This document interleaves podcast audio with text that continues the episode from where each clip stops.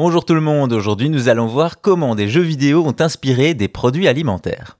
Vous le savez, dans les jeux, la nourriture est importante et les plats iconiques ne manquent pas. Les fruits Wampa de Crash Bandicoot, le gâteau de GLaDOS dans Portal ou encore les glaces à l'eau de mer de Kingdom Hearts, de quoi inspirer l'industrie alimentaire.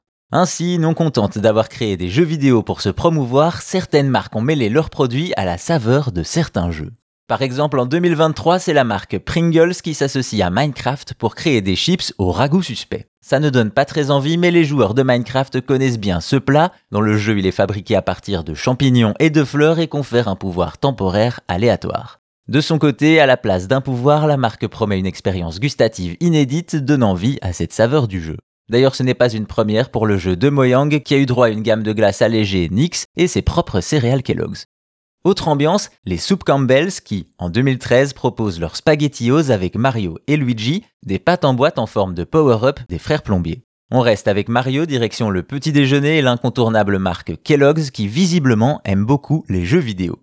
Après des bonbons fruités Super Mario en 2010, puis Mario Kart en 2014, en 2017, le plombier moustachu a droit au Super Mario céréales, et là aussi dans son bol on a des marshmallows en forme d'objet du jeu. Mais surtout, la boîte elle-même est un amiibo que l'on peut scanner pour obtenir des bonus dans Super Mario Odyssey. Toujours chez Kellogg's, on retrouve cette fois la licence Overwatch. En effet, dans le jeu, le personnage de Lucio prête son image à une marque de céréales fictive, les Lucio O's.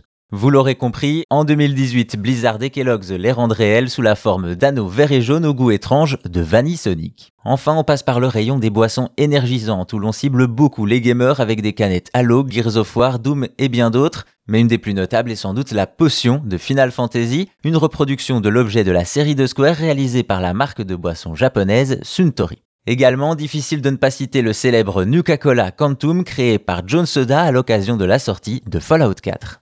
Bien entendu, il existe beaucoup d'autres exemples de collaboration entre l'alimentaire et le gaming, et il faut savoir que la plupart sont des éditions limitées qui ne quittent que très rarement le Japon ou les États-Unis. Quoi qu'il en soit, cela nous prouve une fois de plus que le gaming est tellement populaire qu'il est partout, même dans nos assiettes.